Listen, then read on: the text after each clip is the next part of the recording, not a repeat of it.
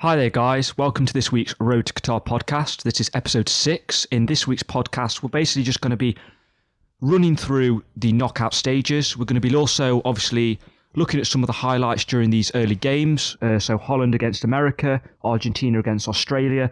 Brazil also played last night against South Korea. And then we're also going to be mentioning, obviously, England and their superb performance against Senegal. So, we're going to start with Brazil. Obviously, last night, they had a very straightforward game against South Korea. It was more or less won in that first half. South Korea did get a consolation goal in the second half, which was potentially a candidate for goal of the tournament. What a strike that was. But focusing on Brazil in that first half, Charlie, what do you feel um, is the potential of this Brazil side? Can they get to the final and can they go all the way and win this tournament? Because they were absolutely superb. I think all their attacking stars kind of gelled well last night. They seemed a well oiled machine and it's it's something that's exciting for a lot of the fans. Yeah, I think they they definitely have got a big chance getting into the final. I can definitely see them as favourites for winning the World Cup as well. The way they've played against teams in the group stages, obviously apart from uh, their last group game where they did lose against Cameroon, but I feel that that was mainly complacency. I think that Yeah. they did rotate heavily. I they think did, yeah. talking about that, um, Brazil actually became the first ever side to um, use all 26 members of their squad. Tite's been heavily rotating during this um, early stages of the tournament, and Yeah. he brought on the his third choice goalkeeper last night, which meant that all of his players, every single one in the squad, had now played at this tournament for the first time, um, kind of in the history of the World Cup. Yeah. But obviously, going back to what you were saying, um, you know how brilliant were Brazil last night. They they did they were really good. Uh, in that first half, literally, you you could see they were already going through. They, they scored a really good team goal, uh, which was finished off by Richarlison. I think uh, I think he's been a very underrated striker in my opinion. I think he You think? I think he's someone to look out for in this tournament because. I mean, he, he scored two goals. Uh, Yeah, he's got three all- goals. he's got three three now. altogether. Yeah. So I, th- I think he is uh, Brazil's top scorer uh, in this World Cup at the moment. isn't Yeah, he? yeah, definitely. Obviously, Neymar's had two games out. I mean, how important did you see the return of a very fit and also informed Neymar to this Brazil side because he is on paper their talisman. It, it was very key, yeah. Um, I know obviously he only scored a penalty, but throughout that game, I think he he showed um, you know a lot on that pitch. What's your take on this new penalty style? I mean, I don't know. Did you see the Brazil penalty? I did, yeah. It, It was obviously Lewandowski did it as well against I think Argentina um, at the weekend. They kind of do this stutter and then they almost I don't know. There's a a little bit of hesitation and then they do a jink and then they go for this penalty and they do a little pass. Yeah. it's almost like they're trying to trick the goalkeeper and I'm I'm not a big fan. I must admit. No, um, so I remember um, going back to the previous the uh, Euros. Um, they, there was like quite a few players who would take penalties like that, and it often didn't work. Well, obviously, I mean, uh, Jorginho and Bruno Fernandes, they're renowned for it in terms of doing the little hop. Yes, All yeah, this, all about kind of taking the goalkeeper. Yeah. But it's weird how. But yeah, Yeah, go on. Sorry. I, I just I think I, I don't understand why they do it. They do like this stutter, Yeah. um, like before they take it. They're, they're basically waiting for the goalkeeper to move. It to me it doesn't make any make any sense for why I think they should just do a normal run up because they've probably got a better chance. I know obviously they want to try and trick the goalkeeper. Oh yeah. To me, it's almost this flamboyance. It's kind of being a little bit too arrogant. I mean, Neymar. yeah, In all honesty, I've got to agree with Roy Keane last night. He, he got on my nerves at certain points in the game. I mean, he was doing kind of a silly celebration where he was kind of doing. You know, you can't see it obviously on the podcast, but he was putting his hands to his head and kind of doing these kind of gimmicks. And then obviously the whole team they got involved in a celebration, um, doing the pigeon. Um, obviously Tite as well, uh, which was obviously Richarlison's celebration. But I just think it's gone a little bit over the top. Um, I know that they're talking about this being Brazil's culture, this being all about kind of Brazil as a country and them expressing themselves. Um, but I have to agree with Roy Keane, who said it was like Strictly Come Dancing out there. yeah, It, it just, I felt it was a little bit disrespectful to South Korea, especially when they were 4 0 up. yeah. And I, I feel like that's what I hate really when um, like especially celebrations like that. It just sort of it really it brings a lot of hate towards the country, especially as well, which is not something you don't want to see really or, or do. But I mean, especially you know the loss. The, it was like a four-one, and they didn't do well in the first half. And I think for celebrations like that, it's just not it's not good enough. Well, exactly. I mean, you're probably thinking back to uh, the FUT Champs. Obviously, we know when a, t- a player does a silly celebration and Yes, you're screaming yeah. and your controller's been broken. Yeah. But um, no, looking at that game, obviously, it possibly might be a South American semi-final if obviously Argentina beat Holland and then Brazil beat Croatia. yeah. Who are you picking out of those two looking forward, kind of further down the line? Are you going with Argentina, obviously Messi, or are you going with Brazil and Neymar? Uh, I mean, Argentina is it's a bit of a it's like a shaky one for me because I think without Messi, how good are that team really? Well, I actually disagree. You, I think that watching them in that Australia game, something that they've lacked in the past is that they've lacked this sense of camaraderie, this sense of com- community as a team. Mm. And I felt that what cro- what got them over the line against Australia, where Australia were probably the better team in the second half, they scored that lucky goal. They kind of came alive, and Argentina were under a lot of pressure. And what's what seems this Argentina team has is a little bit of grit, something about them where they pull together as a team. I mean, I think there was a late um, save by Martinez to deny um, one of the Australian players right at the death of the match. And they all jumped on him. They all kind of gathered together, the defenders. They were kind of, you know, blessing the sky. And that to me is this sense of spirit that I think's important and can win a team a tournament, you know, if they've got this sense of unity as a team. Yeah, I think yeah, I, I do agree with you there. I suppose. Um, I feel I just feel as if the way the way both teams have gone, I feel as if Brazil have sort of done more. Really, I think in Yeah, this tournament. I think the way the like the players like I feel I feel as if they have more options uh, on the bench Oh, definitely. Yeah. compared to Argentina. It's also the sense that I think Argentina, they've underwhelmed in my eyes. Yeah. Going into the tournament, they had a 38 game unbeaten run. You know, they'd won the Copa América. I expected to, them to be, play this entertaining football. Yes, And they yeah. lost the opening game to Saudi Arabia. They were fortunate against Mexico, I felt. They were a little bit flat against Poland. And then they've obviously just beat Australia. There's not really been a wow moment. Obviously, we have got that from Brazil in that last game against South Korea. Yeah, uh, I'll be interested to see how they do get on against Croatia because I think there's, well, I mean, there's a lot of stake really. I think Croatia, obviously, they've been a great team as well uh, so far in this. uh, Croatia, to me, obviously, they seem another team similar to what I said about Argentina, who have got that they've got that strength, they've got that kind of mental fortitude. Where obviously they've just won a penalty shootout um, against Japan. Yeah, They seem a team that are hard to beat. Even if they go behind, they always come back and they always find a way. So I think that, like you say, uh, Croatia for Brazil might be a completely different challenge and might be more of a, an obstacle. yeah. I think um, I'll, I'll be interested interested to see how that game goes. Really, I know obviously Croatia sometimes they struggle to get results. Uh, obviously, the they came, only came second in the group as well, which was quite a surprise to everyone. But um, no, I'm, I'm looking. I'm looking forward to see how that game goes. Really. I think it'll be a very close one.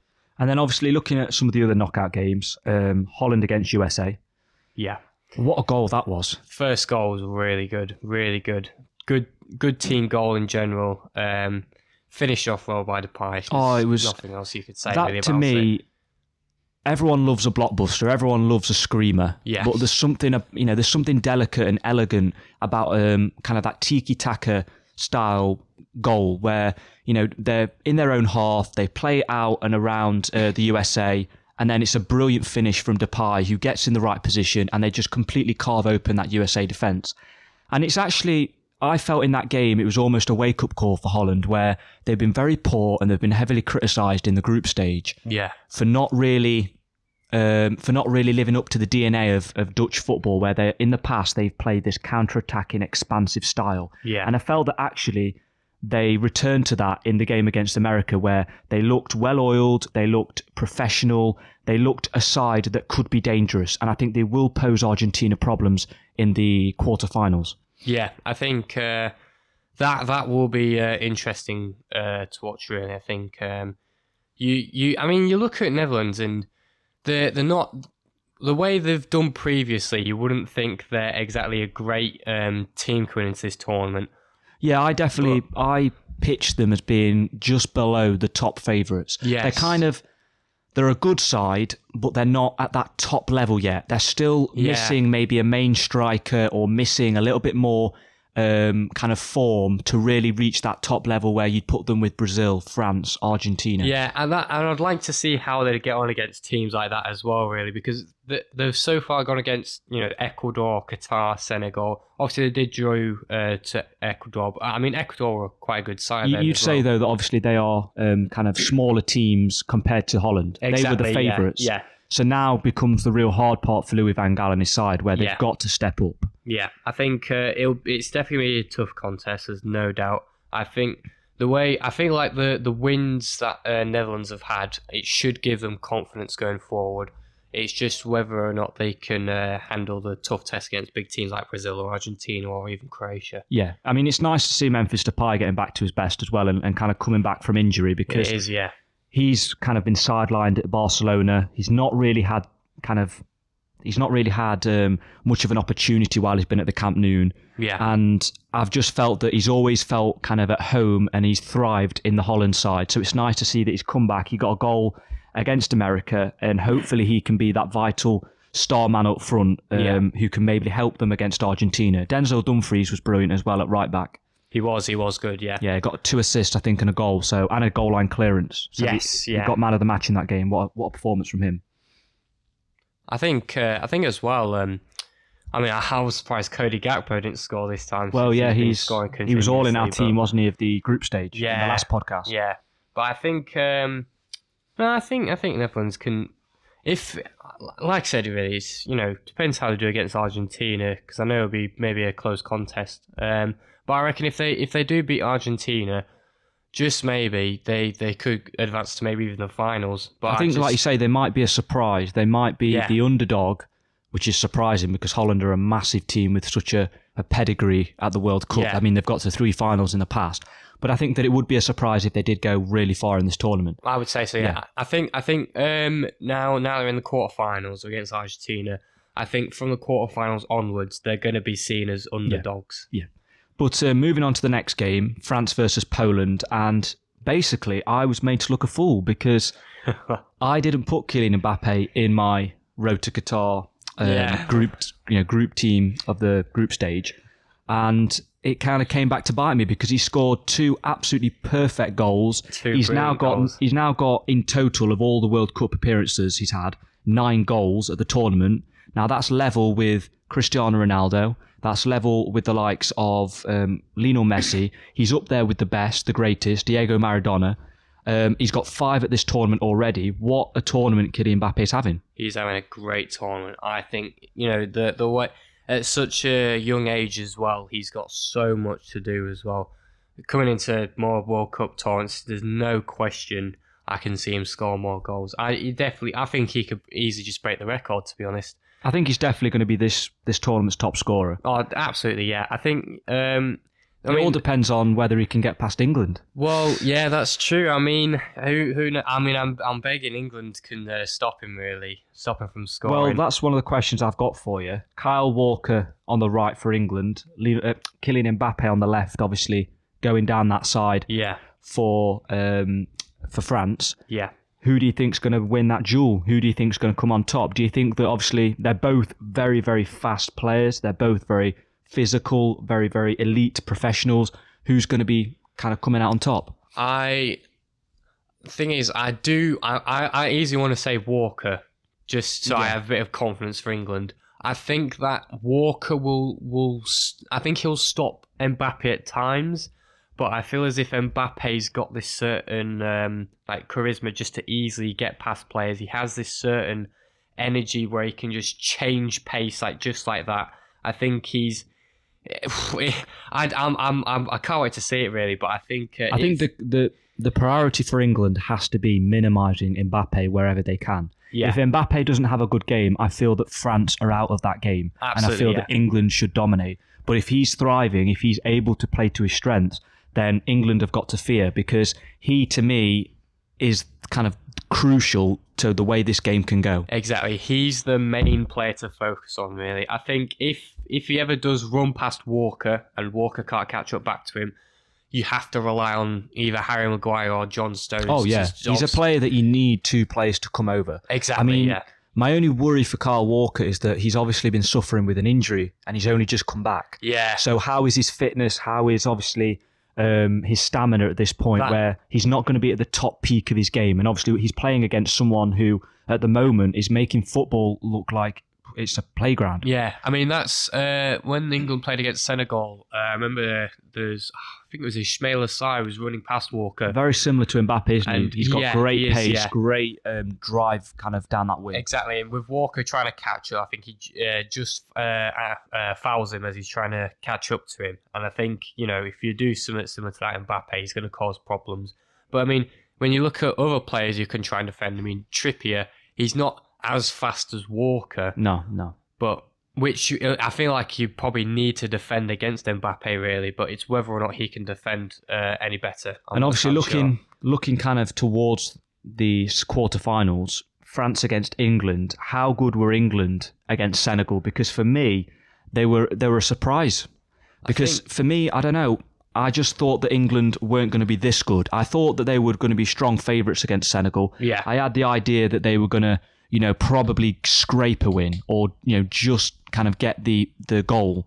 But I didn't think it'd be as easy as it was. I mean, Senegal possibly played into England's hands at certain points, but Jordan Henderson, Jude Bellingham, um, Harry Kane, they for me were the three standouts. They were brilliant. Yeah, definitely. I think they had a. I'd, I have to say they had like a poor uh, first half an hour really. Yeah, they were very kind of that similar kind of Gareth Southgate football. It was quite stale. It was quite defensive and reserved. But then all of a sudden we got the goal, we got the breakthrough, and then we kind of came alive after that. Yeah, I mean, I think Senegal were, were pressing quickly against us in that first half, but I think once we got those two goals, the second half we seemed so much more comfortable. Yeah. and I think when your team's playing football and they feel comfortable, I feel like that's when you feel most confident that they're definitely going to get a win. But I think, yeah, we had a great performance against Senegal. Jordan Henderson obviously surprised everyone. He was a very it was a surprise that he actually got in the team because yeah, I was actually quite critical that he was in that starting was- eleven. Yeah, I same, thought, what's he doing? You know, but I think what the ploy is from Southgate is playing Henderson in that deeper role lets Bellingham have more freedom, and it actually plays to the strength of potentially England's star player. Yeah. I mean, what a tournament he's had. He's had a great 19 years of age. He's absolutely ripping up this World Cup. He's arguably, probably, I would say, the the most exciting young player at this tournament. Yes, definitely. I think uh, what uh, you saw in that game against Senegal when he set it up, uh, sort of almost set up the second goal really on the counter attack, dribbled past his player. It was like with ease basically, and then Oh, a yeah, brilliant yeah. pass to Foden on the counter attack with a two on one situation with Kane. I think he. I feel like that's such a good thing to have as like a centre mid as well. He's su- such a young age. He has so much confidence to dribble with the ball, even when he's off the ball going into challenges. I think he's he's yeah he's, he's a he's definitely a future prospect for being one of the What best price players in the tag would you put on him? Obviously, there's talk now following his performances at the World Cup that Liverpool are in for him, Manchester City are in for him, Juventus, Real Madrid, all the big players, Chelsea. Yes, But what would you value him at? Because it's it's probably likely that Borussia Dortmund are going to want in excess. I would feel of definitely 100 million. I It'll- would say. yeah. I think it'll be I think it'll be over one hundred. I think it might even be 200. You think two hundred? I, think, it might be in the Neymar territory. I think that they might just think no one's having him. If you want him, you're going to have to pay the biggest price. I feel as if um, I'd like to see how well he does against France first. That But is, yeah, that's I a good do question. Think he, I think he easily his price tag will be over 100 million by the end of this tournament. Where whenever England get knocked out, I think he's just such a good player at 19 years of age. Is and it's such a key thing to have as well with a young player who can actually just evolve even better than he Yeah. already is. I just I, I could probably see 100, 100 between 120 and 150 at the moment. Yeah. If they beat France, that's that's going to go up straight away Yeah, yeah. if he plays well. I mean, there's even talks. I think Liverpool. The rumor today is that they've made him a summer priority. Yes, That they I've- want yeah, to. They want that. to sign him. Yeah. Obviously, they've got an aging midfield. The signing of Arthur this summer. Uh, sorry, this yeah, this summer hasn't really gone too well. Henderson's now 32, 33. So they want to kind of have a primary now focus on signing Bellingham as someone for the future who they can integrate into that side and try and catch up with Manchester City again. Yeah, yeah, definitely. Uh, I think that's the thing as well is having uh, a few young players in your squad. Yeah, yeah. So, I mean, uh, comparing Bellingham to Henderson, I think there, there's a lot of differences really. I feel as if Bellingham provides more on the attack, whereas Henderson obviously he's more of a CDM really. Henderson's definitely someone who's motivational. He's a leader in that team. exactly yeah. both for England and for Liverpool. He's almost someone who's an influence in terms of what he does in the dressing room as well as on the field. Thing is as well, I can kind of see if if Bellingham if he does go to Liverpool and he is with uh, Henderson in the squad, I feel way Bellingham can see Henderson as more of a role model Yeah. and sort of. can, I uh, think it worked for them as well because Fabinho plays that anchor man in that kind of defensive role, Yeah. which will therefore let Bellingham play that more attacking. Um, free role further forward, which is where he's at his best, where Yeah. he can influence the game, where he can get in behind defences, and where he can really open up the channels. Now, obviously, looking at that game, I'm going to press you. I'm going to ask you for the big one, which is what do you think the score's going to be, or at least who do you think's going to progress to the semi-final? Is it going to be Les Bleus or is it going to be England? It's got to be. It's got to be the Three Lions. I I think. I think. Um, What's the score? oh, it's got to be a close one. I think it. It's, I think this game. I don't want to say. I don't want to scare everyone in the country, but I think it might be a penalty shootout. I'm going to be terrified if it is a penalty shootout. If if it's not a penalty shoot, I can just see it being a draw. That's my only thing. And I don't. No one really scores an extra time, so I feel that it might go to penalties. But it, it looks like a two-one maybe. I, it could be a, a narrow one. I think it will be a two-one win. I think it will be. It'll be one of those games where it's going to be close. I think England. I can just see England having more. They'll have more possession. Yeah. I feel as if France maybe may, might edge it with like a few more chances than England by the end of the game. But I just think. I, it's really hard to tell really because it depends how well Mbappe does. I think if Mbappe Yeah. has a bad game, I think England can can win. But I just I hope everyone performs well. Really, I'm gonna say two one, Yeah. two one England. And obviously, linking with France, if anyone wants to check out Charlie's latest article on Olivier Giroud, um, you've wrote an article, haven't you? What's I it on? have, Yeah, it's uh, based on uh, Olivier Giroud uh, becoming the all-time France scorer uh, after their win against Poland. So if you want Is to check he the, the most underrated player of all time? Or at least not of all time, but is he extremely underrated, would you say? Because for me, I feel he's a player that's never been fully appreciated. You know, there was the reference from Karim Benzema a couple of years ago that he was a go kart compared to Benzema, who said he was something like a supercar. Ultimately, he's broke the record and beat someone like Thierry Henry Yeah. for France. He won nearly every trophy throughout his career. You know, he did very well for Chelsea. He was always someone that they could depend on when the likes of Morata, Batshuayi, Abraham were struggling. He was that experienced veteran who would score. He's gone and won the title in Serie A with AC Milan. Yeah, He was, in my eyes, a, a superb super sub for Arsenal back in the day who would always come on and always deliver. And yet he never seems to get that respect. Yeah, he's definitely. I I can see him as underrated. I think this tournament proves how underrated he is. You got Benzema, who obviously couldn't make the World Cup, and he's he Giroud's made such a difference. I feel like I feel as if people need to view him more as a better player. I think what he did for Arsenal, I think, was really good. I think I think it's. Chelsea I think what it is well. is that a lot of people they're automatically attracted to players like Mbappe, Messi, yeah, who excite us, who entertain us, where they've got the speed, they've got the flair. Olivier Giroud, in my eyes, is that elder statesman. He's someone of more of a traditional number ten or nine, where yeah, He's he's physical. He's got great aerial ability, great strength, but he gets the ball in the back of the net, and sometimes that can be swept under the carpet and overlooked. yeah. Where people don't appreciate as much if you've not got that little bit of kind of special sparkle about you. And I feel that that is what ultimately Olivier Giroud does perfectly, but he just lacks the little bit of creativity. Oh, definitely, yeah. I think that that's what I feel like. That's like like you said, people look for like fast strikers, and I know he's not very fast at all. But if he he has such good finishing, and I don't think people see that enough. You know, he's done it so many times with different clubs. Well, I mean, look at the was it a scorpion he scored against Crystal Palace. Scorpion goal, that Remember was that? was brilliant. That's And then oh, I remember as a Chelsea fan, he scored an overhead kick against Atletico Madrid in the Champions League. he did, yeah. Um, it was originally ruled off for, out for offside, but then it was overturned. Yeah, But I mean- he has got those moments in him. He has. He scored on big occasions. Like, well, I'm, I can't. oh, I can't. I'm going to say this. It's going to break my heart. I, obviously, he scored in the 2014 well, Who's uh? FA Cup final against Hull City, my Hull club, City. which I don't like to go on about really since we were 2 0 up. But that he What does was the score again? Four Oh, two. stop it. It was 4-2. So it's 3 2. It was 3 2. was it? We lost in extra time, but I really don't want to talk about that because I'll end up crying on this podcast. but, um, no, I, he just, yeah, I think he's he makes such an impact um, on a team, and I think people just don't see that enough. And I think, yeah, he, I definitely count him as most underrated striker. And then obviously looking at the last game that we've not mentioned, um, Japan against Croatia, I just really want to, I want to kind of thank and also allude to the fact of how brilliant Japan have been during this tournament. I was heartbroken that they eventually were eliminated by Croatia, especially on penalties. It wasn't the greatest penalty shootout from the Japanese. Um, I think they missed three of their penalties. Yeah. One they scored but they've just been such a nice team to watch. The fact that their fans picking up the litter after the games and just the brilliant atmosphere that they've brought into the stand, but also this sense of spirit and this sense of passion and fight from the players on the field. I mean, the performances against Spain as well as Germany were, were brilliant. Yeah, definitely. I feel like they're one of the most entertaining teams to watch.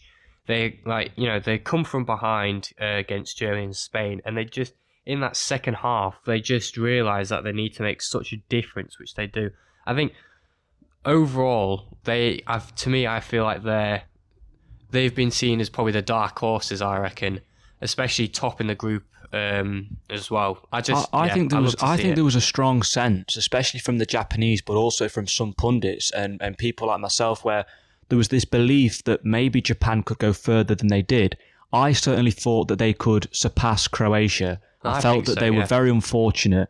It was almost in, in the second half and in extra time, especially, they seemed to have put that much energy into the first half with getting that opening goal that they kind of ran out and they, Yeah. they sort of faded towards the end of that game. But I mean, I can't really blame them because if you look in the Germany and Spain game, and even the Croatia, uh, not Croatia, and even the Costa Rica game, they put everything into those games. They do, they do. And I think that they they are almost this example now of where smaller teams, the, the so-called underdog, they can pull off surprises, and they big teams. There's not that much of a gap anymore. Yeah, exactly.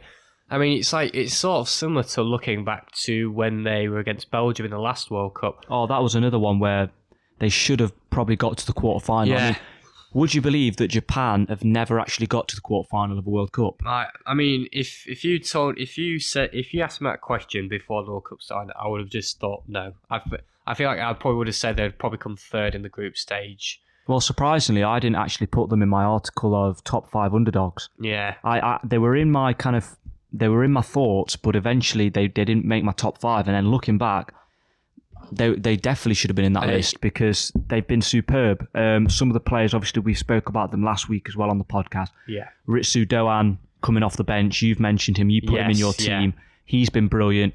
Uh, Maeda of Celtic, I think that he's integral to the way that they play. He doesn't always score that many goals, the forward, but his work rate and his just the way that he kind of closes people down and he kind of just runs about that pitch is brilliant. yeah. And another player that I'm going to mention is Maya Yoshida, former Southampton defender.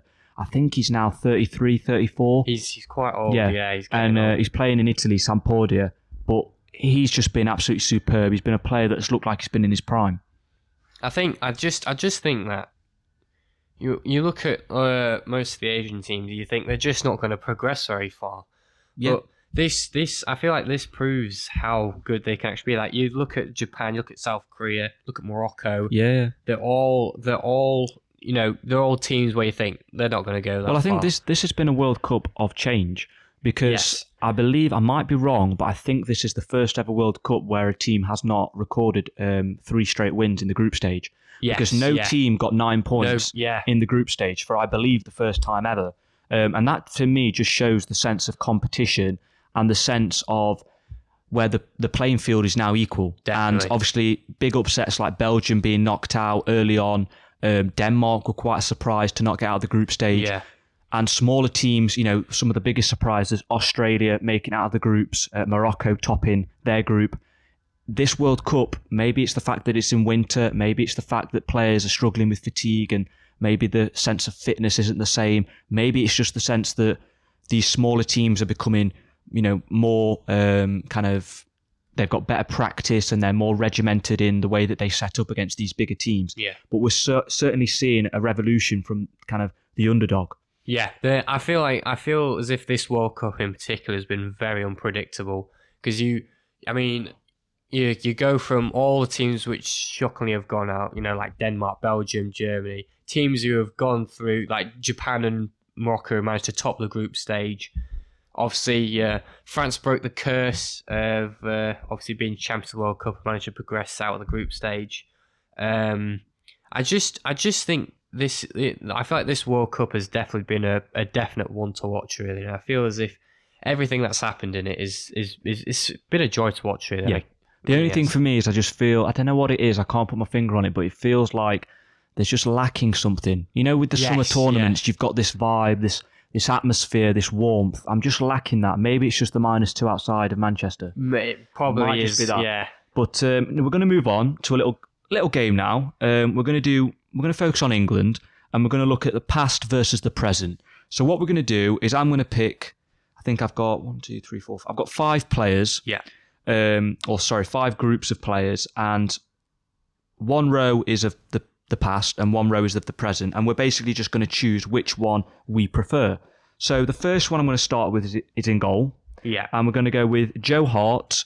Um, obviously, he's now at Celtic. yeah, He's been at Manchester City in the past. He's also been at Torino and West Ham. yeah. And we're then going to compare him with now Jordan Pickford, who is England's number one, currently of Everton. Yeah. So, who are you picking? Are you going with Joe Hart or are you going with Jordan Pickford? Uh, oh god. Um, I feel as if uh, from what I'm looking at, uh, from progression wise, I feel as if Jordan Pickford has done more for England than Joe Hart has. I think. I think you're right there. So I think I'd go for Jordan Pickford. Really. some people, I mean, you might say that Joe Hart has been in weaker teams, and obviously Yes, yeah. the current position of England under Gareth Southgate with this golden generation, where they have potentially got the strongest squad we've ever had. Obviously, Yeah. There's the argument of the era with um, Beckham, Gerrard Lampard, Terry. They should have done better, but ultimately Pickford has been kind of helped by the fact that he's in a brilliant team. Yeah. But I do think that Pickford has been more important to England compared to Joe Hart. I think they're Yeah. very similar characters, actually. I would say so. Yeah. Yeah. They're both kind of motivators, very vocal, very Yeah. outspoken. They like to be very commanding. Um, and they're they're both not the best with their feet, but they're brilliant in terms of their reflexes and their reactions. definitely. yeah. And uh, they're definitely both big personalities. But I would definitely agree with that and go with Jordan Pickford. I would go. I'd go with Pickford. I think. I think. I mean, Joe Hart. I mean, he's been. He's played for Manchester City. Obviously, he's been a Premier League uh, part of the Premier League champions. Jordan Pickford has been nowhere close. But I just feel like when you look at the two that, uh, like comparing them when they played for England. I mean, I've I've got a few stats on there. Joe Hart's currently had 43 clean sheets out of 75 appearances. And at the moment, Jordan Pickford's on 49 appearances, and he's had 21 clean sheets already. And some of those have, have already come from tournaments from the World That's Cup, surprising for me, just how many appearances or caps um, Joe Hart actually got for England. yeah, I thought he had more to be honest. Did you? I, I, he felt I didn't feel he'd been. I, I kind of, you know, I remember him 2014, uh, 2016. I believe he possibly was He was in 2012 as well. 2012. Yeah, was his Euros, first yeah. I don't remember him at 2010 in the No. South Africa World Cup. But it doesn't feel like he had that long a stint, obviously, until it feels like Pickford's been there for an eternity. Yeah, But obviously, he has actually. Now you say it, he probably has been England's number one, Joe Hart, for a longer time than I thought. Yeah, I think um, I feel like uh, Jordan Pickford is sort of he's he's basically I feel like he's took Joe Hart's role in some sort. Well, yeah, because I think there were there were tournaments or at least games where Pickford was below Joe Hart when Joe Hart was kind of at the end of his England career. yeah, Um, but obviously, then very quickly, Jordan Pickford established himself as that number one. yeah, So we're now going to look at probably the hardest to choose between Wayne Rooney or Harry Kane. Now, this one for me is easy. I'm going to get a lot of criticism because I know there's a lot of Wayne Rooney lovers out there. But Harry Kane is by far a better England player and more important to. England than Wayne Rooney. definitely. I mean, I'm quite biased, not only being a Chelsea fan who doesn't like Manchester United, but also the fact that I've I've never really appreciated or or respected Wayne Rooney in terms of on the football pitch. yes, he's got great numbers, obviously under Sir Alex Ferguson during the heydays of Manchester United, where they won loads of trophies. But especially for England, sometimes I wondered how did he get this um, record most goals for England? A lot of them seem to be penalties, and I just feel that he's never really performed at the same level for England, Wayne Rooney, as he has for his club. Yeah, Especially when I think of maybe like 2014 World Cup, we lost, we lost in the group stage. yeah, 2016, where he was the captain and we got knocked out by Iceland. He's just never performed and been that focal talisman that Harry Kane has been for England. yeah, definitely. Uh, I mean, Rooney, he's he's only scored one goal in any World Cup tournament. He's had four. He's uh, when he was at Euro 2004, he'd scored four goals before he got injured. So I don't know if that had maybe anything to do with it. Probably not. But that I feel like the way Kane. I mean, Kane is much is bit well. Rooney came to the squad much younger. He debuted at 17, and he's managed to bag 120 appearances, 53 goals. Harry Kane came to the squad at 21, and he's he's been in with England for six years already, and he's already at 52 goals, and he's one behind Rooney. Whereas Rooney's been in the squad for about oof, like over 12 years. I That's, just yeah, that's what I mean. I mean, I'm not always the biggest fan of Harry Kane. Don't get me wrong. Mm. Um, I feel that he's in certain times where, especially when he had a period for England where I felt he was dropping back deep too much and that he was becoming more of a provider than a goal scorer. yeah But he seems to have revived that form. He always seems to come back, and he always delivers for England. Um, and I just think that there was there was periods during Wayne Rooney's career for England where I was there thinking, you're only in this because of loyalty. You're only in Exactly, this because yeah. of your name. You know, you're you're an undroppable player, but I don't actually think you should be in the team. Whereas with Harry Kane, even during his kind of bad moments, you know, at the last Euros, um, I don't think he scored until the knockouts. he didn't So he has had periods, Harry Kane, but he's always generally come through in those big moments. I mean, that's the thing. I feel like Harry Kane has made more of an impact in uh, tournaments compared to Rooney. oh, as well. definitely. Yeah. I mean, he's scored more goals than Rooney in, uh, Euros and World Cup. I just, I don't see how how they thought Rooney was such a great player.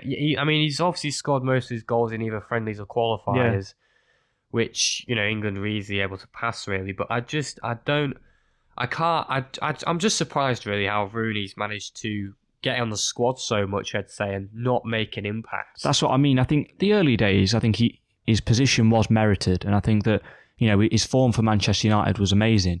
But when I look at especially you know the later tournaments, when he I think he had to diversify as he got older and he played more of a midfielder role and he played a little bit deeper. I just felt that his position in the England team was very vulnerable and that he maybe shouldn't have been there. yeah. Now, obviously, moving on, another quite interesting one is Paul Gascoigne or Phil Foden. Can you remember Paul Gascoigne? I, He's I do, before our generation, isn't he? Yeah, he's before our generation, but I do remember him. He scored that uh, great goal against Scotland in the Oh, what a goal! Flicks over the keeper. Oh, sorry, the defender, Defender, and then volleys it into the net. it. That's a Obviously, there's the famous dentist chair celebration. Yes, yeah. So, who Oh. have you gone with, Phil Foden or Paul Gascoigne? It's, it's the last thing. it- It's a difficult choice really because Gascoigne's only played in two tournaments for England. He's only played in the World Cup in nine, in uh, ninety and Euro ninety six. Phil Foden is he's twenty. Is he twenty two? Is he twenty one? 22, I believe. 22, and he's already in, played two tournaments. The big thing I feel that separates these two is I think they are both quite um, outlandish characters. They're both Yeah. quite rebellious. And obviously, um, Paul Gascoigne, arguably, he destroyed his potential with off field issues such Yeah. as drug abuse, alcohol abuse. The media also targeted Paul Gascoigne. Yeah, But on the pitch, he was someone who was a game changer. He was someone who could turn defenders inside and out. He would give them that moment of magic and he would bring the crowd alive. And for me, that is what divides him from Phil Foden because yes, yeah, Foden's amazing for Manchester City and he, he delivers, but I've never had this sense of wow when I've watched Phil Foden Yeah. in an England shirt. He's never ever progressed and he's never seemed to kind of have a game changing moment where I've gone, Phil Foden is integral. He's amazing to England. for me, yeah.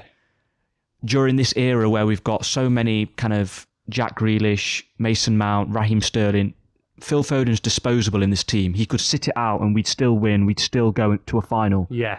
Paul Gascoigne, during his era, he was integral to that team. He was the heartbeat. He is why they nearly won Italia 90. And Yeah. that's the difference. I feel that Paul Gascoigne had such so much more of an influence in that England team. Yeah, I agree. I think, I mean, Foden. Uh, if we look at this World Cup, uh, I mean, he did. He performed quite well against Wales. He did perform well uh, against uh, Senegal as well. But I just think Gascoigne makes that difference, really, in my opinion. And I feel like that's all, why I want to go for him. But I think, I mean, he made three assists in the World Cup as well uh, in, in uh, 1990. And I just think I mean, when he played for like Spurs as well, he was such a key player to have. I just think he might. I'd have to go with Gascoigne. Yeah. I think I would. It makes sense. Another one now then is Theo Walcott or Raheem Sterling. Now this one might be a little bit simpler. I'll let you go first. Who are you going with? I'm. I'm probably. I was a bit unsure at first, but I'm probably gonna have to go with Sterling. Yeah. I just think it's just. He's he's done he's done more than Walcott has. Uh, I feel that for England. I feel Theo Walcott is a player who hasn't ever fully lived up to his potential for England, especially. Definitely. Even yeah. at Arsenal, um, he's struggled with injuries. He's been very inconsistent. Um, he had. A, I feel like he was one of these players who had a brilliant outburst as a young player. When he first broke out, he was the next big thing. He performed so well, but then kind of similar to Dele Alli, but not on an extreme level. yeah. He's kind of faded towards the peak of his career. Yeah. Um, and I do think that, especially for England, Theo Walcott's time was very short. Um, whereas Raheem Sterling, he gets a lot of criticism. He does get, you know, a lot of abuse, but actually, he's always performed for England, and he's most importantly done it in the big tournaments. He has, yeah. I feel as if uh, he was so unexpected when uh, when when we came into Euro uh, 2020 or 2021. Uh, he made everyone was surprised the fact how he managed to bag in three goals. That's what I mean, yeah. That is such a surprise. I feel as if Walcott. Uh, I mean, he, he never really did a lot for England. I'd say. Yeah, he only that's made what I mean. One tournament and only scored one goal, uh, which is against Sweden. I feel he was a player who was depraved of his best kind of moments because of injury. Yeah, I feel as if people would see Walcott as like the second player, like second uh, choice as if as Yeah. like a winger. I'd say Whereas for me, especially under Gareth Southgate, Raheem Sterling is the nailed on number one. yes. You know, yeah. yes, you could say currently right now with the emergence of Phil Foden and obviously Raheem Sterling, he's had to leave the squad temporarily because his house was burgled. yeah, But um, I feel that he maybe his position's in jeopardy right now, but he's always been a key player for Gareth Southgate who's gained a lot of loyalty, who's gained a lot of support. And he has, to be fair, he's delivered. He's scored big goals. And even when he was a young player and he first got into that England team, he was kind of this breath of fresh air with his speed, his dribbling, and the way that he just ran at defenders with this fearlessness. yeah, definitely. I think. Uh, I mean, there's so in some sort of way they are very similar to each other. Yeah, yeah. They very much are, but I, I feel as if Raheem Sterling, if we, I mean, you just sort of just compare really the. Even their club careers, I feel that the- Sterling's had a stronger one because Yeah, definitely. You know, he broke out of Liverpool. He was this young prospect. He was nurtured and refined by Pep Guardiola Yeah. and became this goal scorer at Manchester City. And now at Chelsea, he's hoping to continue that. It's not been the best of starts, but he's still at much higher level. I would say so. Yeah, I feel like Walcott had probably five years, maybe, of Yeah. like a good good career before it just sort of went a bit downhill. Really, I feel as if Raheem Sterling is uh, ever since uh, when well, I think his last season with Liverpool, then when he went to Manchester City, I think he's just kept like the same good level that he is. Yeah. I mean, Chelsea, I don't know if he's performed very well. I'd say really, but I, I think he's shown glimpses, he's shown moments, but it's hard to tell because we've obviously had the change of manager. Graham Yeah. Potter has come in. There's been a lot of rotation. There's been a lot of kind of um, experimentation from the new manager, and we've not really got a grasp of where Sterling fits into the team yet and his best position. But he hasn't necessarily hit the world alight. He's not been brilliant, and there were people saying should he be in the England squad, but I don't think that was ever under kind of any uh, scrutiny. yeah, yeah, definitely. I So just- yeah. Now moving on, the last one on the list, um, which I think is quite an interesting one because I suppose this one could divide opinion. Uh, Leighton Baines versus Luke Shaw. I mean, this one's interesting, really, because uh, I mean, Shaw, This is his third uh, tournament. Uh, he he was uh, got he was in the World Cup for 2014, but Baines uh, sort of had like an advantage over him. Yeah. I think he was playing a bit more better really. Uh, In my eyes, there's there's two things that separate this, and it's are you looking at it from who is the best England left back, yeah, or are you looking at it as who is the best left back? Now, in terms for England, who has been better and more successful, it has to be Luke Shaw. has to be Luke Shaw. because Leighton Baines was always in the shadows of Ashley Cole yeah, yeah. um, during kind of his peak, uh, whereas Luke Shaw has kind of had his position solidified. He's been that starter. Yes, he's, he's kind of been in and out. As you spoke, he was at the 2014. Did he miss the 2016? He he did. He wasn't in the 2016. Um, Uh, then he's, I think he missed the 2018. he missed the 2018. Yeah, because well, Ashley yeah. Young was there. So obviously Luke Shaw's had to work hard and he's been in and out. But if you look at what he's done at the Euros, who arguably he was England's I think star he was player, England's best player Yeah. at the Euros. Yeah, and then obviously he's now having a very good World Cup. I think he's achieved more and gone further in tournaments for England than Leighton Baines. But if you asked me who, in terms of a footballer and a player, Leighton Baines for me was superb. yeah, You know, he was a penalty taker. He was technically gifted. good free his- kick taker. Oh, his left well. foot, it was magic. But um, I don't know in terms of Leighton Baines as a defender and what his defensive capabilities were.